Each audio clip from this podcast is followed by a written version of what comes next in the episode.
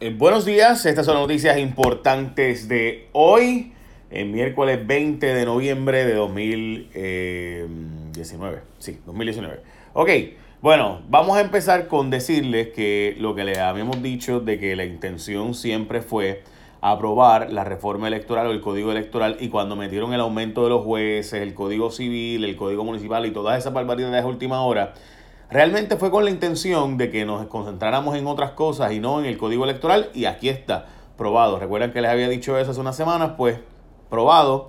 Lo único que se aprobó fue el código electoral. Olvídese del aumento de los jueces, se eliminó, o más bien se retiró el proyecto, se pospuso la discusión del código civil, el código municipal, sabrá Dios dónde, pero la intención era aprobar el código electoral para quedarse con la Comisión Estatal de Elecciones y dominar el proceso electoral y así lo hicieron y lo lograron. Ayer la Cámara de Representantes y el Senado confirmó eh, el lenguaje del Código Electoral donde le metieron básicamente van a adueñarse de la Comisión Estatal de Elecciones. En el futuro, eh, los alcaldes van a poder dejar a sus hijos aún fuera del año electoral en el proceso este de sustituir a los alcaldes cuando ellos renuncien y demás. También el voto por internet, aumento del voto ausente, el voto encamado también podrá aumentarse y otras disposiciones que no sabemos porque el proyecto salió ayer en la noche y no tenemos detalles completos de todo lo que salió. Pero en síntesis, confirmado lo que habíamos advertido de que la intención siempre fue que se aprobara el código electoral y ahora depende de la gobernadora si ella lo va a firmar o si lo va a vetar. Hay peticiones para que la gobernadora vete este proyecto de supuesta reforma electoral o código electoral. Eh, lo cierto es que no sabemos exactamente cómo va a quedar, eh, o yo no por lo menos no pude saberlo, porque ayer en la noche que fue cuando aprobaron última hora, pues no salió en detalles claros de cómo quedará, por ejemplo, eh, que se escoja el presidente de la Comisión Estatal de Elecciones, porque si es como han dicho hasta ahora, que era que si no había consenso, le escogía el Tribunal Supremo, pues para que haya consenso tienen que los partidos estar de acuerdo y con que el PNP diga que no está de acuerdo, ya con eso le escoge la, eh, ¿verdad? Lo escoge eh, el Tribunal Supremo. Así que veremos a ver cómo quedó dicho lenguaje. Pero en fin, lo que le hayamos advertido, el lenguaje que quedó por lo menos sabemos del código electoral, sí se aprobó anoche el código electoral y con eso para estas próximas elecciones el proceso electoral será regido por dicha ley. En otras noticias, la empresa del hermano del asesor de la fortaleza, eh, Alexis Negrón Judice, o Judice, que es hermano del asesor eh, Omar Negrón Judice, se ha pegado con 3 millones de dólares en contratos solo en este cuatrienio. Su empresa, o sea, estamos hablando de que un asesor en Fortaleza eh, su hermano está guisando con más de 3 millones de dólares en la administración. Estamos hablando de agencias como Recreación y Deportes, la Administración de Vivienda Pública, la Superintendencia del Capitolio, eh, la rama ejecutiva, entre otros ayuntamientos y municipios en Puerto Rico. Según el nuevo día, pero este cuatrienio la firma Intacto, el LLC, solo poseía un contrato con el gobierno, pero ahora tiene más de 3 millones de dólares en, en contratos, entre ellos para publicidad, conceptualización y desarrollo de portales de Internet. Así que ya saben, el hermano de Omar Negrón se ha pegado en el gobierno de Puerto Rico con 3 millones de pesos en contrato. Gigi Fernández terminó fuera de la Comisión de la Igualdad o el Plan Tennessee para lograr la estadidad porque lo solicitó el Senado de Puerto Rico. El Senado le pidió a la gobernadora que retire el nombramiento supuestamente porque esta no entregó documentos claves para poder evaluar su nombramiento. También 10 jueces se le pidió que se retirara los nombramientos, entre ellos el de Héctor Vázquez Esteban a quien Rivera Chats le ha puesto la cruz desde un principio y dijo que no tendría los votos para confirmarlo. Bueno, pues en el caso de Gigi dicen que es que no entregó los documentos, entre ellos el eh, certificado de buena conducta. Obviamente Gigi no vive en Puerto Rico, así que presumo que no tendrá, uh, ella vive en California. Así que pues no lo sé. Pero bueno, en fin, aparentemente pues eh, ahí como que hay cosas extrañas pasando porque le pidieron que saliera. Estamos hablando de que ella fue nombrada a esta comisión del gobierno que bajo Ricardo Rosselló se nombró para escoger quién será, eh, ¿verdad?, lograr la estadidad y que escoger a siete personas que vayan a Estados Unidos a cabildear por la estadidad. Así que ya saben. Bueno, Martins Barbecue trae un delicioso combo de acción de gracias. Pavo, arroz guisado, coditos y bebida, todo eso por $5.25. Así que ya escuchaste. Pavo, arroz guisado, coditos y bebida por 5.25 y tú eres de las personas que prefieren no cocinar en acción de gracias y comprar una cena y que te la traigan, pues también tiene disponible las cenas de acción de gracias. Para información puedes llamar al 787-720-1122. 720-1122. Así que ya lo sabes, para la cena de acción de gracias no tienes que cocinar tú, puedes pedirlo de Martins Barbecue, que sabe bien rico. 720-1122 y ese pavo arroz guisado, coditos y bebida que es rico por 5.25. Está bien bueno. Bueno, se pone el día forenses. Al parecer, la llegada de María Conte a Ciencias Forenses ha logrado los objetivos. Y, by the way, se estima que los un cuerpo que se encontraban almacenados en vagones en los periodos de Ciencias Forenses en espera de autopsia ya se culminó básicamente con análisis y quedan 170 cadáveres que no se le ha hecho autopsia porque no han sido reclamados o identificados. Pero aparenta ser que los cadáveres que ahora mismo están llegando a forense salen en 72 horas de allí. Así que veremos sobre eso. Bueno, rumbo a la gobernación, Alexandra Lúgaro, en el 2020, bajo la insignia de Victoria Ciudadana, Alexandra Lúgaro dio a conocer que va a aspirar a la gobernación.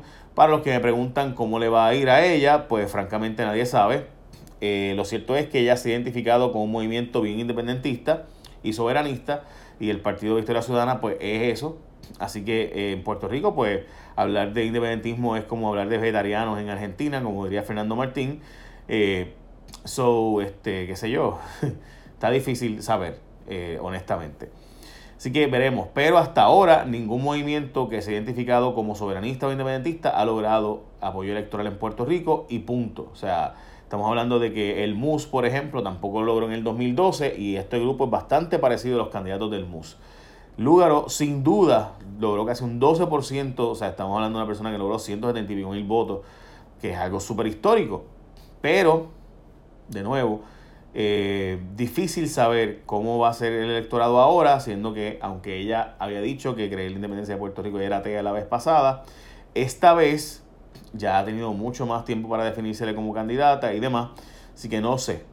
Eh, francamente, yo no, no. Me parece que al haberse identificado con movimiento parecido al MUS de soberanistas e independentistas, eso, esa puede ser más clave que incluso sus propuestas, sus ideas o su figura.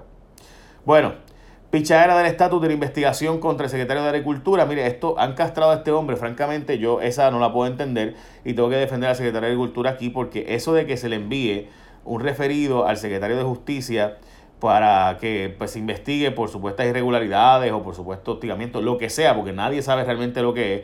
Pero esto es un disparate. Porque Carlos Flores ahora mismo está en una posición de que pues nadie le hace caso. O sea, ¿qué decisión puede tomar en la práctica. O sea, ¿cómo tú puedes dirigir una agencia mientras la gobernadora y la secretaria de la gobernación te refirieron para ser investigado y no se sabe si va a ser referido al FEI o no? Así que ahora mismo, para todos los efectos prácticos, para eso que lo saquen, francamente.